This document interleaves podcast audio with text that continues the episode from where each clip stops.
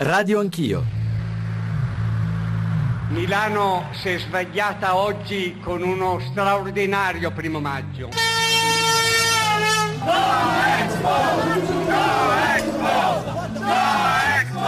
sia innanzitutto uno spazio di libertà, un momento di confronto, un luogo di incontro per le nuove generazioni. Dimostriamo con l'Expo che la pagina più bella di questo paese la scriveremo tutti insieme perché è una pagina che è ancora tutta da scrivere. Conosciamo i nomi, i nomi e cognomi di coloro che hanno speculato sui destini di questa città e deriso un intero paese. Venite a scoprire che sapore ha l'Italia dell'Expo. Venite a scoprire che c'è un'Italia che non si accontenta di cullarsi nella nostalgia. Ci vorrebbero costringere a lavorare gratis. Noi rimandiamo al mittente questa provocazione e rivendichiamo reddito e diritti per tutti e Expo per nessuno. L'Expo è un'occasione propizia per globalizzare la solidarietà. Cerchiamo di non sprecarla ma di valorizzarla pienamente. Oggi inizia il domani. Grazie di cuore e benvenuti all'Expo. Sono le 17.09, buon pomeriggio da Giorgio Zanchini, benvenuti all'ascolto di questo speciale Radio Anch'io su l'Expo Milano, la quarta testa di questa giornata davvero articolata che Radio 1 sta cercando di raccontare attraverso le voci che vi facciamo ascoltare da Pozzallo, da Roma stasera, da Taranto, tutto il giorno eh, attraverso quattro fonti di informazione. Adesso noi siamo a Milano perché oggi a Milano è stata una giornata densissima, è una giornata densissima, come avrete capito dalla copertina, come avete sentito dalle notizie del giornale radio delle 17 alle nostre spalle, c'è una specie di duplice copione che sta andando in scena. Qui all'Expo dove ci troviamo noi, noi siamo nel Media Center dell'Expo di Milano eh, e in, di fronte a noi c'è anche lo sfarzo, il trionfo di una giornata che ha visto eh, Matteo Renzi, ha visto capi di Stato, ha visto ministri, ha visto 200.000 persone osservare i padiglioni, ma dall'altra parte in città, a Milano, sono in corso degli scontri durissimi eh, provocati in parte dai black bloc, eh, anzi fondamentalmente dai black bloc, in parte si è eh, aderito anche qualche elemento del corteo dei No Expo, ma insomma ci sono stati anche gli scontri interni fra l'anima pacifista e l'anima più violenta. E insomma noi cercheremo in questi due ore assieme, tra le 17 e le 19, di raccontare appunto questi due scene, questi due scenari, l'Expo come è andata, come è andata l'inaugurazione, che cosa ha detto Matteo Renzi, quali sono le cose che non sono state consegnate? Perché era uno dei grandi problemi di questa Expo 2015 a Milano, ma non possiamo non tener conto di quello che sta accadendo a pochi chilometri da noi nella città dove gli scontri sono ancora in corso e dove ci sono diversi nostri inviati ai quali daremo fra pochissimo la nostra linea. Volevo semplicemente darvi i nostri riferimenti per continuare ad arricchire, come facciamo la mattina, come abbiamo fatto oggi nel corso di tutta la giornata su Radio 1, la conversazione, i temi eh, attraverso le, quello che ci scrivete voi ascoltatori. Eh, gli sms 335 699 2949 e i whatsapp 335 699 2639. Ma vi dicevo, Bruno Sokolovic, Carlo Cianetti sono eh, in città per raccontarci quello che sta accadendo e vorrei cominciare dando la linea a Bruno Sokolovic. Bruno. Eccomi, eccomi qua, io ve lo faccio sentire subito quello che sta succedendo, lo sentite in sottofondo è quello che sta accadendo in zona centrale, siamo dalle parti di Piazza Castello, eh, Piazzale Ancona, Piazzale Cadorna, insomma non lontano dall'Expo Gate, eh, qui ormai è eh, guerriglia urbana. Ehm, il corteo era partito, il, corteo, il grande corteo No Expo era partito abbastanza tranquillamente, per la verità avevamo visto fin da subito gruppi ben organizzati di giovani e giovanissimi vestiti eh, di nero e incappucciati, a un certo punto sono entrati, ecco lo sentite, questo insomma è, la, l'atmosfera in queste, in queste strade, da queste parti, a un certo punto vi dicevo sono entrati in azione, il corteo sostanzialmente si è spaccato, una parte che era in avanti eh, ha continuato e sta tentando di continuare faticosamente, la parte che stava indietro si è sostanzialmente fermata e quasi disciolta e sono entrati in azione queste decine e decine, forse qualche centinaia di, potremmo ormai chiamarli black bloc, era il timore che c'era fin dall'inizio, il timore che evidentemente è diventato eh, realtà, sono entrati in azione, in azione, hanno cominciato a spaccare tutto, cassonetti, fioriere, vetrine eh, di negozi, di, di banche, eh, di bar, ci sono diverse auto incendiate, le forze dell'ordine hanno atteso un po' prima di entrare in azione, in azione la linea era quella di non accettare provocazioni, hanno aspettato, probabilmente ehm, pensavano che la situazione si potesse fermare lì, quando si è capito che non era così eh, sono definitivamente entrate in azione, c'è lancio di, fuci, eh, di, fuci, eh, di fumogeni, ci sono diverse case, cariche, abbiamo visto un giovane che è stato eh, giovane, per, giovanissimo a dire la verità, portato, eh, portato, via e qui in qualche modo continua, c'è una situazione ovviamente di grande confusione, per strada eh, vediamo ovunque, eh, vediamo qualunque cosa, hanno divelto eh, insegne stradali, macchine rovesciate, ve lo dicevo, diverse auto date eh, alle fiamme e qui al momento continua così, c'è naturalmente una tensione che ormai è totalmente fuori, fuori controllo. io direi che per il momento se non avete domande vi restituisco la linea e ci aggiorniamo un po' più avanti. Sì, senz'altro, nel corso di questo nostro filo diretto, di questo speciale, ci collegheremo più volte con Bruno Sokolovic, con Carlo Cianetti che tra poco riascolteremo perché la situazione, insomma, non solo le parole di Bruno Sokolovic, ma soprattutto i suoni, i rumori che ascoltavamo dalla città davano davano il senso anche di quello che si sta vivendo e che era in parte aspettato, non si aspettavano, non si attendevano forse degli scontri così duri, anche così incontrollabili, ci veniva descritto sia da Cianetti sia da Sokolovic, si venivano descritte le fughe nelle eh, vie laterali rispetto al percorso del corteo e anche la difficoltà per le forze dell'ordine di controllare quelle che Bruno Sokolovic stesso ha definito centinaia di eh, black bloc. Noi eh, dovremo in questo eh, speciale tenere conto di tutto ciò, ma raccontare anche quella che invece è stata una giornata complessivamente molto pacifica, mi pare anche riuscita, ovvero sia l'inaugurazione qui, qui dell'Expo con migliaia e migliaia di persone che hanno attraversato questo enorme decumano che è lungo un chilometro e mezzo con a fianco a destra e a sinistra alcuni padiglioni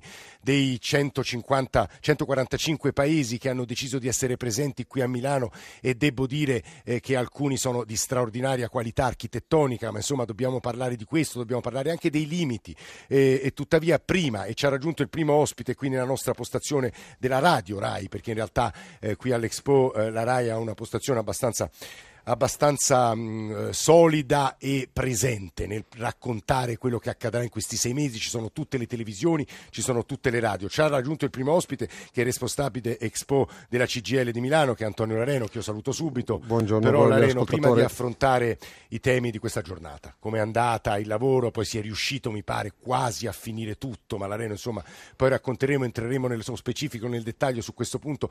Credo che sia necessario collegarci di nuovo con la città perché Carlo Cianetti può raccontarci un altro punto di vista, un altro luogo dove gli scontri stanno, stanno purtroppo avvenendo. Carlo, la linea a te. Sì, ecco, lo hai detto, è successo tutto a Largo d'Ancona, eh, all'inizio di Corso Magenta, lì il corteo che per la prima parte era un corteo pacifico eh, poi si è, eh, si è, spaccato perché lì sono cominciati lanci di petardi, lanci di oggetti di ogni tipo, bombe carta, bombe molotov sentite adesso quello che sentite in mezzo dei vigili del fuoco perché eh, sono state incendiate decine di macchine distrutte, soprattutto le macchine eh, straniere, le macchine tedesche ad esempio, vediamo Audi, eh, Mercedes, eh, poi le vetrine dei negozi. Via, Ci stai via... dicendo che c'è stata una scelta precisa da parte di chi ha, incendiato le macchine? Sì, per esempio, adesso passiamo accanto ad una appunto che è bella intonsa, ah, mentre le macchine tedesche, cioè le macchine di un certo valore, questo più che, più che la provenienza di fabbrica è questo che conta, mi pare di aver capito. Via degli Amici è devastata, tutte le vetrine rotte e in questo caso non hanno fatto non hanno scelto molto, nel senso che hanno eh, devastato tutto, tutto quello che, che incontravano per strada. Ovviamente i simboli di quello che lo definiscono il neocapitalismo, quindi sì. le banche, le assicurazioni, e continua, continua, continua questa devastazione. Carlo, la... Eh, per, per, fare capire a, a, me e agli ascoltatori soprattutto che cosa accadrà prossime, nei prossimi minuti, nelle prossime ore, il corteo a questo punto si scioglierà, si chiude il corteo e semplicemente ci saranno degli scontri, una specie di guerriglia urbana, la definiva Bruno Sokolovic pochi minuti fa, che però avranno immagino una conclusione anche fisiologica o che cosa possiamo aspettarci dal centro no. di Milano? Guarda, siamo in corso Boccaccio, qui eh, c'è eh, tracce di guerriglia urbana, 50 metri eh, ci sono fumogeni di ogni tipo e sentirete anche eh, dei, dei botti, eh, degli sì. spari, eh, insomma la situazione non eh, destinata a concludersi entro breve. Una seconda parte del corteo è staccata di un chilometro all'incirca, ma nella prima parte, oltre a molta gente per bene, coloro che organizzano il May Day da anni, ci sono anche almeno 1.500-2.000, eh, definiamoli black bloc, nel sì. senso che sono vestiti di nero, sono camuffati e, e, provengono da tutta Europa. Noi abbiamo incontrato per esempio un gruppo di eh, greci in metropolitana molto agguerrito con matte, usano eh, matte da carpenteria, hanno, spaccano tutto con, con, questi sistemi, addirittura abbiamo visto eh, dei macete. Insomma, bisogna stare attenti anche a parlare perché poi qui eh certo, certo. Eh, la, la, stampa è un po' sotto, sotto il mirino, quindi bisogna stare attenti. È una situazione Carlo, che è ci... destinata a concludersi. Carlo, noi ci risentiamo fra qualche minuto. Io volevo a questo punto con Antonio Reno, lo ricordo, siamo qui dal Media Center dell'Expo, eh, responsabile eh, della CGL Milano per l'Expo. La Reno, ce l'aspettavamo, forse non in queste forme, era un po' atteso, c'è anche un elemento di ritualità negli scontri, insomma un'aggressività. Speriamo a questo punto davvero che non proseguano per ore e ore e ore questi scontri, la Reno. Ma è un vero peccato, ovviamente il corteo della May Day non è il corteo sindacale che si è svolto stamattina in maniera assolutamente felice, ordinata. Eh, con lo slogan Il lavoro salva il pianeta eh, per ricollegarsi ai temi di Expo, eh, però eh, sicuramente l'appuntamento del May Day eh, negli ultimi anni è sempre stato un appuntamento che aveva un po' l'impronta dello street parade, per cui con eh, musica, eh, saltelli, insomma non era sicuramente un appuntamento di guerriglia urbana e ovviamente dispiace a tutti, credo, ma non solo in quanto cittadini, ma politicamente che un appuntamento di questo genere che comunque pur nelle diversità manifestava il divagio, il disagio prevalente delle giovani generazioni che è quelle che più stanno pagando il costo della crisi, eh, dispiace che sia così tra- tragicamente direi rovinato da violenze insensate. Poi ci sarebbe da fare una, una, una profonda riflessione eh, perché poi queste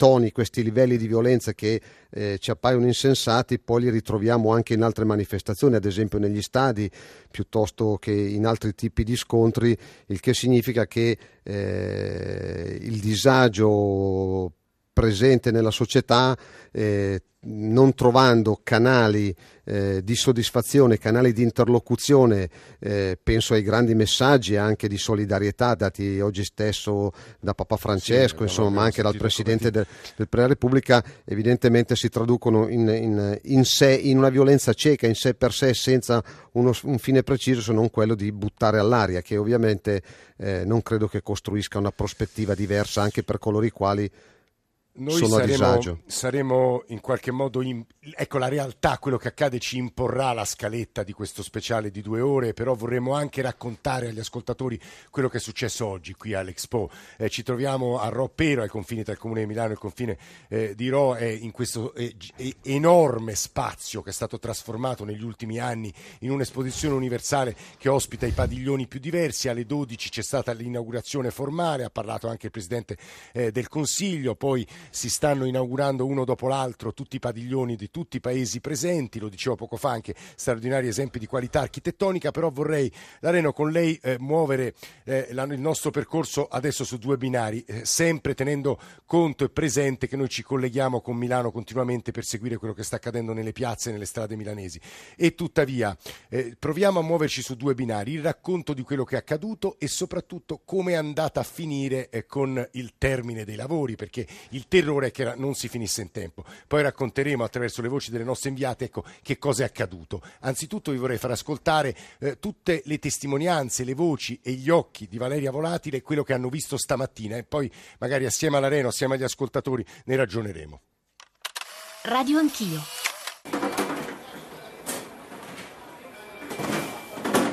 Passaggio ai metal detector, l'ingresso ai tornelli parte così alle 10 in punto la grande macchina dell'Expo milanese, tra i primi a entrare questa signora di Bergamo. Sì, siamo entrati presto, non c'era molta gente, siamo entrati bene, senza fare file. Mi sembra bello, è bello da vedere così e c'è poca gente. E dopo sette anni di liti politiche, dispute sui terreni, scandali, inchieste, arresti eccellenti e la corsa contro il tempo degli ultimi mesi, i riflettori del mondo si accendono sull'esposizione milanese e una volta entrati nel sito il colpo d'occhio è potente. Si parte dal grande viale del Decumano, la strada maestra sulla quale si affacciano i 52 padiglioni dei vari paesi, i primi a inaugurare la Francia e il Giappone. Ce l'hanno fatta tutti ad aprire, persino il Nepal, grazie a una gara di solidarietà di operai bergamaschi e bresciani che hanno lavorato gratuitamente di turisti non ce ne sono moltissimi e le impressioni che abbiamo raccolto sono le più disparate. Per ora l'impressione è buona, adesso bisogna vedere come si evolve la situazione. Una prima impressione buona. Tutto bello, però non, non, ultimato del tutto e quindi un po' delusi da quel punto di vista. Secondo me l'interno non sono ancora ben organizzati. Stupenda, guardi, ho pianto persino dall'emozione e mi è venuta una considerazione da fare, perché ci dobbiamo fare le guerre? Ecco, tutte queste popolazioni del mondo qui riunite, presenti, mi hanno ispirato un abbraccio fraterno, per cui basta guerre. Eh?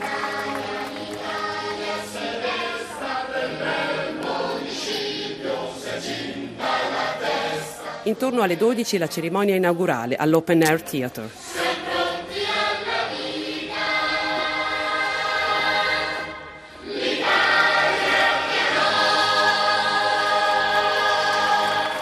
The President of the Council of Ministers of the Italian Republic, Matteo Renzi. Le parole del Premier Renzi. L'Italia si è desta, siamo pronti alla vita. Sì, siamo pronti alla vita e siamo pronti a dire benvenuti. Benvenuti a tutte le autorità. Intorno alle 14 l'inaugurazione col Premier Renzi di Palazzo Italia, la nostra vetrina simbolo dell'Expo milanese. Fabrizio Leoni è uno degli architetti che ha progettato il cluster del cacao. Questo è un edificio eccellente, rappresenta diciamo, la parte più avanzata della, della cultura e tecnologia del nostro paese. L'architetto che l'ha progettato è un personaggio di grande spessore, per cui questo rappresenta quella parte d'Italia che è in grado di competere con la Germania, con la Cina, con gli Stati Uniti, questo. Questo è, è, la parte decisamente positiva di tutta l'operazione, per cui se da un lato c'è della pacottiglia, c'è della retorica, c'è del fumo, questo rappresenta invece l'arrosto, la parte tangibile. E l'altra parte, quella che non le piace, la pacottiglia, qual è? Beh, eh, il, il, il padiglione McDonald's, il padiglione della Swatch che non produce alimenti ma orologi, ehm, eh, la corruzione, le tangenti, la gente che non dovrebbe essere qua, ehm, le retoriche, queste cose qua. Antonio Loreno, ha sentito le impressioni di turisti presenti, milanesi, stranieri. Eh, devo dire che quel dato 200.000 euro, eh, sì, 200.000, 200.000 persone oggi presenti il giorno di inaugurazione è difficile da valutare, anche per noi che siamo stati qui, abbiamo percorso il Decumano, perché gli spazi sono talmente immensi che è difficile calcolare il numero delle persone, no? no? Ma certo, questo è sicuramente vero. Devo dire che avendo visto anche, anche per motivi di studio, sempre per prepararci all'esposizione di Milano, l'esposizione di Shanghai, l'impressione è, qua è di, ed è un po', un po' come il nostro paese che sia più raccolto, meno, meno distribuito, eh, più facile anche da vedere per il visitatore, eh, credo che sia dal punto di vista architettonico una bella riuscita. Eh, Tre, tre, temi riprenderei delle parole che abbiamo ascoltato adesso da Valeria Volatile e delle persone che ha incontrato e intervistato. Il primo, alcuni dei presenti dicevano eh, non tutto è ultimato e in effetti se uno si sposta dagli assi principali, io stesso con i miei occhi ho visto immondizia, ho visto cartoni, ho visto lacerti delle costruzioni, in realtà non è tutto finito. L'Italia è capace di competere nel mondo, però è pieno di pacottiglia commerciale, la definiva. E eh, comunque la si voglia girare le, le, esposizioni in particolar modo negli ultimi, man mano diciamo che il sapere, la conoscenza, ma anche l'immagine televisiva si diffondono e diventano pervasivi nell'universo, nell'universo mondo, diciamo la concentrazione in un unico spazio delle meraviglie del mondo è un po' obsoleta.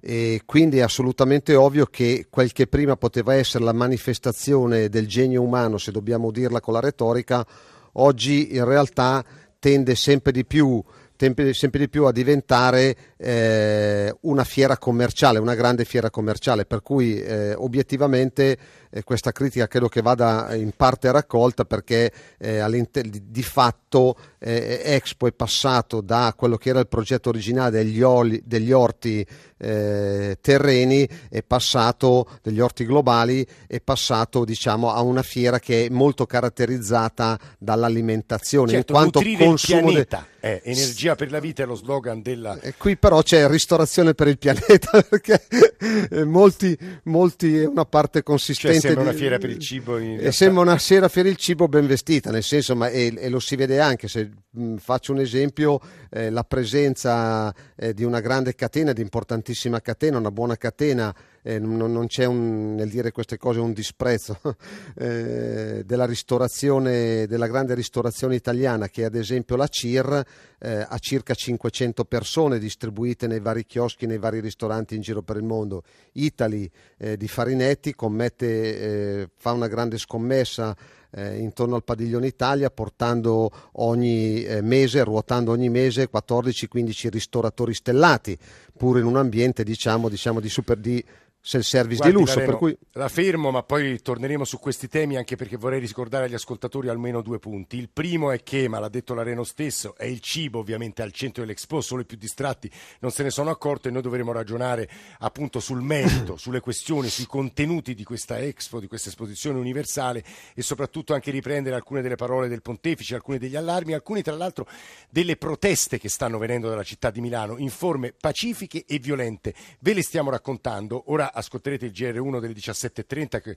ovviamente ci darà le ultime notizie collegandosi con alcuni dei nostri inviati, ma noi stessi appena riprenderemo la linea qui dall'Expo eh, riapriremo dando la, vita, la linea ad altri inviati che ricomporranno un quadro ancora più esaustivo di quello che sta accadendo perché di fronte a noi tra l'altro scorrono le immagini di Rai News che fanno davvero impressione, le auto bruciate, i lacrimogeni, le persone in fuga, i black bloc che colpiscono e, e scappano. E tuttavia l'Areno credo che il tema di la grande preoccupazione, non faremo mai in tempo. Renzi ha aperto il suo intervento dicendo guardate qui ce l'abbiamo fatta, ce l'abbiamo fatta ma fino a un certo punto Lareno, lei è stata molto attenta al lavoro, ora no, non le ridò la parola ma gliela ridarò tra pochissimo perché dobbiamo partire proprio da questo. I numeri per gli ascoltatori, anche milanesi, le loro occhi, le loro testimonianze, 335 699 2949 per gli sms, ci raccontino quello che sta accadendo, magari lo fotografino, twittino 335 699 2639 invece per i vostri whatsapp. La linea va al GR1 delle 17.30 e ripartiamo da qui dall'Expo in diretta.